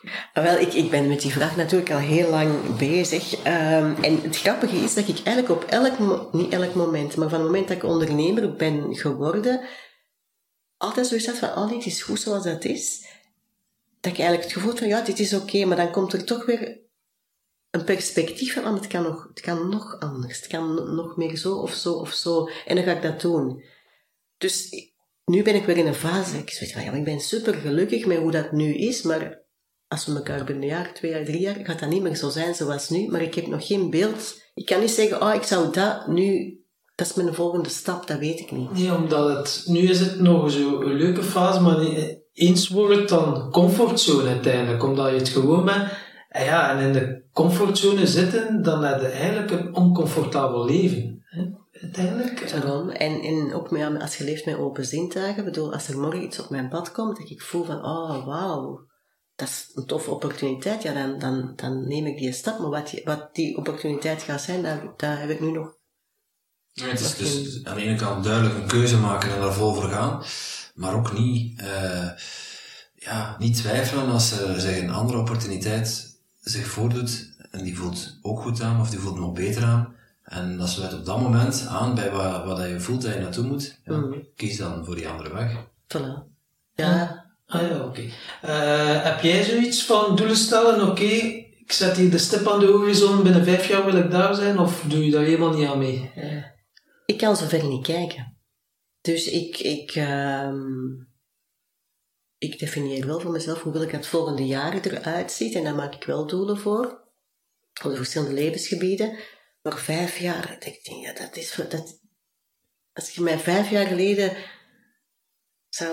zou gesproken hebben, dat ik toen een kind wilde, ja, dat wist ik wel, maar voor de rest... Ja, dingen evolueren zo. En dus nee, ik zet doelen op 1 jaar. En u zegt op verschillende levensgebieden. Wat zijn jouw verschillende levensgebieden? In willekeurige volgorde. Ja. Werk, financiën, gezondheid, relatie, gezin, persoonlijke ontwikkeling, sociale contacten en bijdrage aan de samenleving. Oké, mooi. En dat is iets wat ik eigenlijk al misschien al 10 jaar doe, dat ik dat bewust opschrijf bij het begin van het jaar. En... ja, dat mij echt wel geholpen heeft om al die dingen die ik opgeschreven heb. Ik heb die boekjes nog bijgehouden als ik daar nu in kijk. En het is allemaal gerealiseerd. En dat komt maar omdat die focus er was. Omdat ik wist dat ik naartoe wilde. Ja. En als je dat zo met een glas wijn op 1 januari zo vertelt van ik wil dat, maar daar gebeurt niks mee. Ja, dan is de kans heel klein dat dat gerealiseerd wordt. De meeste goede voornemens blijven bij voornemens. Ja. Of de eerste paar weken lukt het, maar dan heb jij een reflectiemoment dan in december. Is dat dan eens oké, waar sta ik nu? Bijvoorbeeld mijn gezondheid is een 6 en ik wil volgend jaar naar een 8. Ja. En wie of waar heb ik ervoor nodig? Ja. Dus op die manier, zo simpel kan het zijn. Zo simpel kan het zijn, ik hou van heel simpel. Ja. Dat is eigenlijk where your attention goes, energy flows. En wij ervaren dat zelf ook wel, dus door effectief die keuze te maken en er geconcentreerd, gefocust... En vooral ook die why erbij te doen, waarom wilde... dus ik ben bijvoorbeeld nu heel erg aan het eten volgens de principes van Pascal Lassen. Waarom doe ik dat? Omdat het een heel bewuste keuze is van ik wil heel vitaal oud worden. Dus ik heb op die route naar Santiago ook mensen van in de 80 gezien die dan zo gezond waren en die dan zo energiek waren, die er met die rugzak van 15 kilo, 25 kilometer per dag liepen, en die dacht, wel zo wil ik dus ook oud worden. Ja, maar die liepen dan niet rond met een fles rum in overhand en een sigaretje. Nee. En dan ik ga dan met die mensen in gesprek, van wat is jullie geheim? Heel boeiende gesprekken gehad. En ik ben op latere leeftijd moeder geworden. Ik wil ook dat mijn zoon niet zo een Een afgeleefde... Ja, een bulp, dat je zich moet zorgen maken over zijn moeder die ziek is. Dat kan altijd, maar ik wil dan niet eens dat mijn eigen nalatigheid is van dat ik ongezond geleefd heb. Ja, je hebt dat voor een groot deel ook... Er kunnen altijd dingen gebeuren, maar voor een rode zaal aan de hand. Hè. Een stuk. Ja, en dat is af wat je erin stopt. Hè. Ja, als je in een blender sigaretten, alcohol en nog wat andere shit erin steekt, of je steekt er allemaal groenten en water in, ja, dat maakt eruit verschil, komt, hè? Dat is een verschil natuurlijk. Hè. Ja. En, veel mensen zijn zich daar niet van bewust, hoe dan ze eigenlijk wel door zelf kleine dingen te veranderen een grote impact kunnen maken. Absoluut. Ik merk dat zelf. Ja, als ik toen vroeger liters alcohol dronk en niet echt keek naar mijn levensstijl en ongezond. En als ik nu zie en heel bewust ben gaan leven en gezonde dingen eten, wat effect dat gewoon al heeft. Maar ik moet wel zeggen, in het warenhuis, het wordt je niet echt gemakkelijk gemaakt. Oké, 80% is gewoon shit. Hè.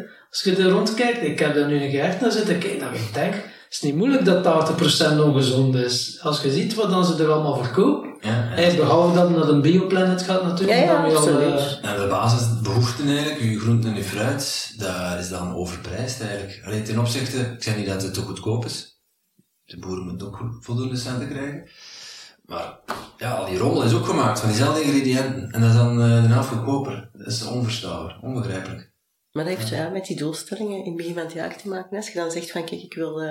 gezond en vitaal zijn en zoveel kilo wegen en zo'n BMI hebben enzovoort, ja, dan zo de... Tweede vraag, wat ben ik bereid om daarvoor te betalen? En dat is dan niet alleen financieel, maar ook, ja, wat ga je opgeven? Wat ga je opofferen, om dat doel te behalen soms?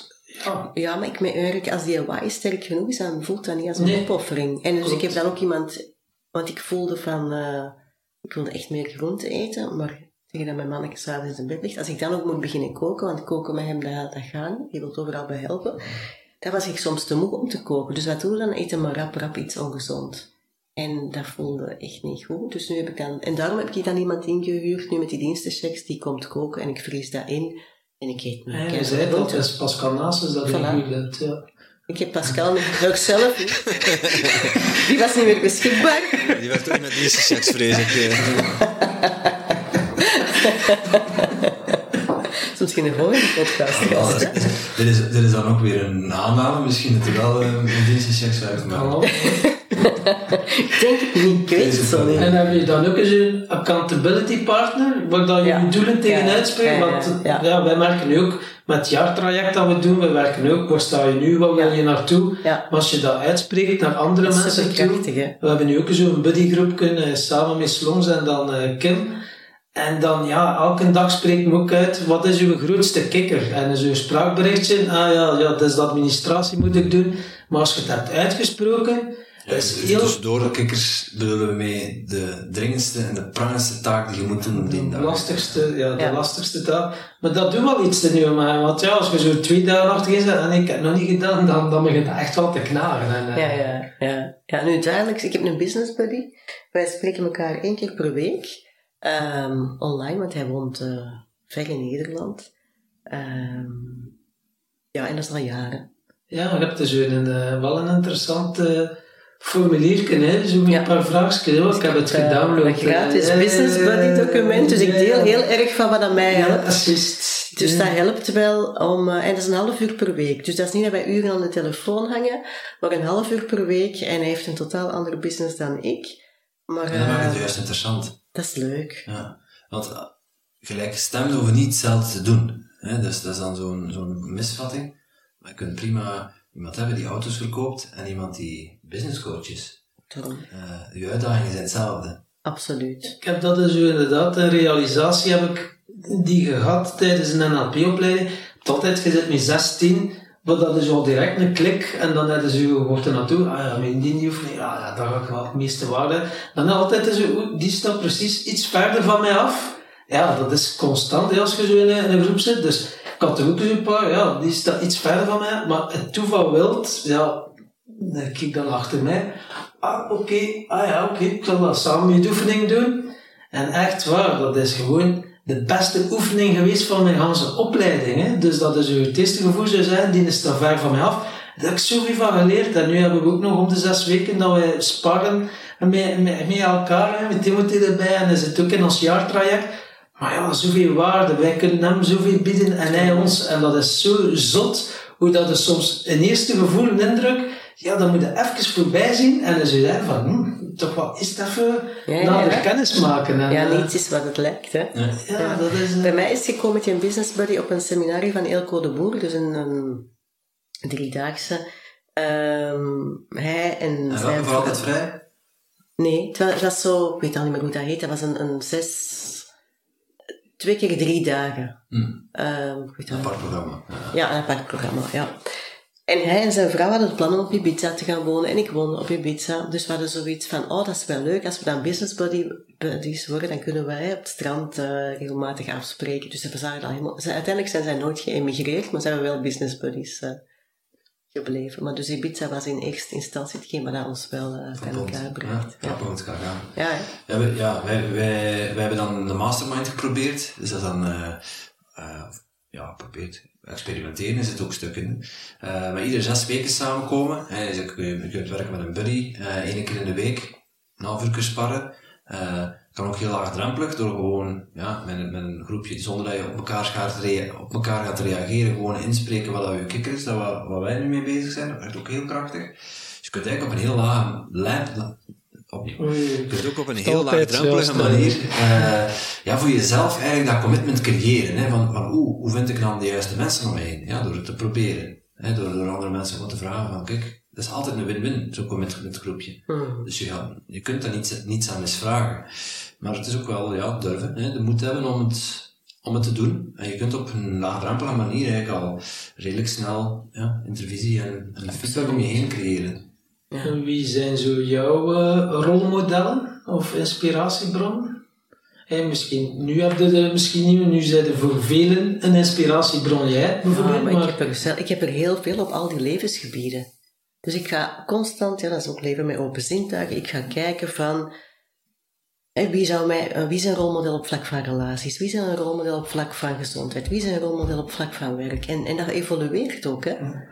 Dus ik zou heel dat lijstje kunnen afgaan op al die terreinen, maar ik weet niet of dat interessant is. Ja, dat is interessant. Zie. Weet dat bijvoorbeeld voor mij, ik heb hen onlangs leren kennen, een paar maanden geleden, online. Ik bedoel, die mensen kennen mij niet, maar ik ken hen nu wel.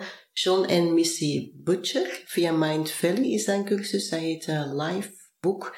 En dat gaat echt over uw doelen zetten op al die levensgebieden. Maar waarom? Ik heb die cursus gekocht, speciaal omdat ik... En zo inspirerend vond hoe dat zij dat als koppel doen. Dus zij zijn succesvol op al die terreinen. En ik kwam bij mezelf tegen, onbewuste overtuiging, altijd het idee van, een relatie, dat leidt mij af van al mijn doelen. Dat kost alleen maar tijd, hè? Mindset, hè? Dat is mijn idee. Bedoel, maar dan ga ik op zoek naar, maar wie leeft dat anders? Dat heel mooi samen kan enzovoort, dat de rest allemaal optilt. Dus dat ga ik bewust... En volgecursussen van hen kopen om te zien van hoe doen zij dat. Dus dat is dat. Op vlak van gezondheid, die mensen van in de 80 die ik tegenkwam op de route naar Santiago. En een Marjolein Dubbers van de Energieke Vrouwen Academie is iemand die ik ooit ben tegengekomen bij Open Circles Academy. Zij is in de 60, maar super vitaal. En zo kan ik nog wel even doorgaan. Hè. Ik bedoel, op vlak van business bijvoorbeeld... ik heb haar ook nog niet live ontmoet, want ze woont in Canada. Merel Griegsman heeft volgens mij intussen een miljoenenbedrijf... en heeft 3 kleine kinderen rondlopen. En zo. Ja. Maar ja, het is ook weer een tip voor de luisteraars. Ja, als je het ideale leven wilt... zoek naar de mensen die dat leven al leven. En zie... wat dan ze doen en hoe dan ze te werk gaan uiteindelijk. En je vindt, hoe Edwin Seleij zei, tegenwoordig elke dag aan nieuwe informatie komt er een mensenleven aan nieuwe informatie. Elke dag. Dus uiteindelijk... Een nieuwe post wordt online.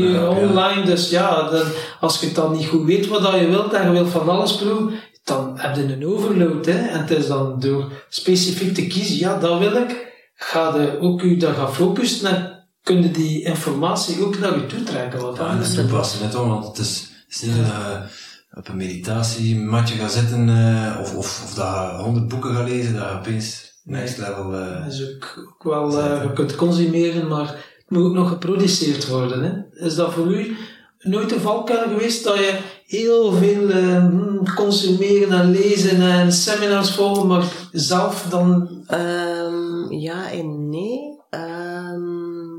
Ik merk als ik moe ben, dat ik zo toch te veel tijd op mijn gsm. Dan zijn ze zo moe en dan wilde eigenlijk... Je zet er moe om te werken... En dan zou ik misschien beter iets doen en meer opladen, dan ga ik op mijn telefoon kijken. Dus dan zie je zo op het eind van de week van uw schermtijd was deze week zoveel procent meer dan de vorige week. Dus dat zit, ik ben daar redelijk aan verknocht aan mijn telefoon, te veel naar mijn goesting. En we hebben jou geprobeerd om op te lossen? De pijn is nog niet groot genoeg. Wat ik wel niet doe, is als mijn zoontje... Dus ik wil niet dat een mama die constant op de gsm zit. Dus dan werk ik ook niet. Hij ziet mij niet vaak. Het zal 2 minuten zijn. Achter de pc, dus dat niet. Even dat consumeren, produceren. Als ik een opleiding volg, dan ben ik wel zo iemand die dat in no time wil terugverdienen en dat wel minstens 10 keer. Dus ik ben wel iemand die dan implementeert. Dus dat helpt natuurlijk wel, hè. Want anders kun je er een hobby van maken. Ja, dat is waar. Om het van het ene seminar in het andere te doen. Zou de kost niet willen geven, ja. Daarom. Ja, de zelfhulpjunkies. Klopt inderdaad. We altijd denken van, en dat ik nog niet alles. En dan, moet ik nog hebben, dan gaat het lukken en...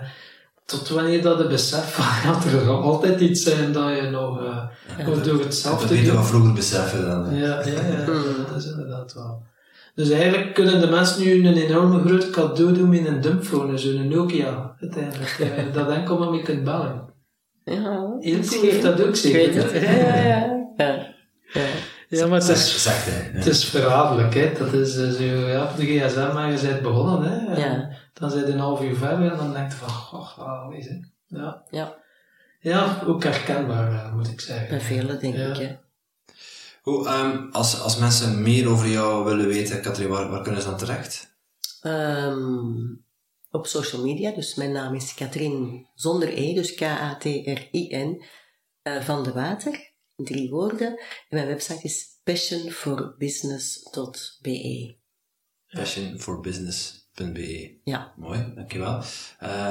Wij, zoals je gemerkt hebt, starten we de opname, of het gesprek altijd met de vraag van de vorige gast. Dus ook aan jou de eer om de vraag van onze volgende gast te bedenken. We weten niet wie het is, maar ja, laat u gaan. Wat zou jij graag willen vragen? Het is spannend om te weten wie die volgende gast is, maar de zin van Michael Pilar is, ik zin er zo nog wat na, van leef je mooiste leven, van wat is dat voor de volgende gast? Ja, mooie vraag. Dankjewel. Is er nog iets dat je wilt zeggen dat we u vergeten vragen zijn of zo? Denk ik niet. Oké, dan eindigen we ook meestal onze podcast met een slotwijsheid of een quote of iets inspirerend en... Wat is dat voor jou, een inspirerende quote of wijsheid? Eigenlijk mijn visie, daar hebben we het vandaag ook al over gehad, maar dat is een samenvatting van het gesprek misschien wel, hè, van, is mijn visie van live the life you want, er is veel meer mogelijk dan je denkt. Heel mooi op de einde. Dan wil ik je van harte bedanken voor dit super inspirerende gesprek. Dankjewel.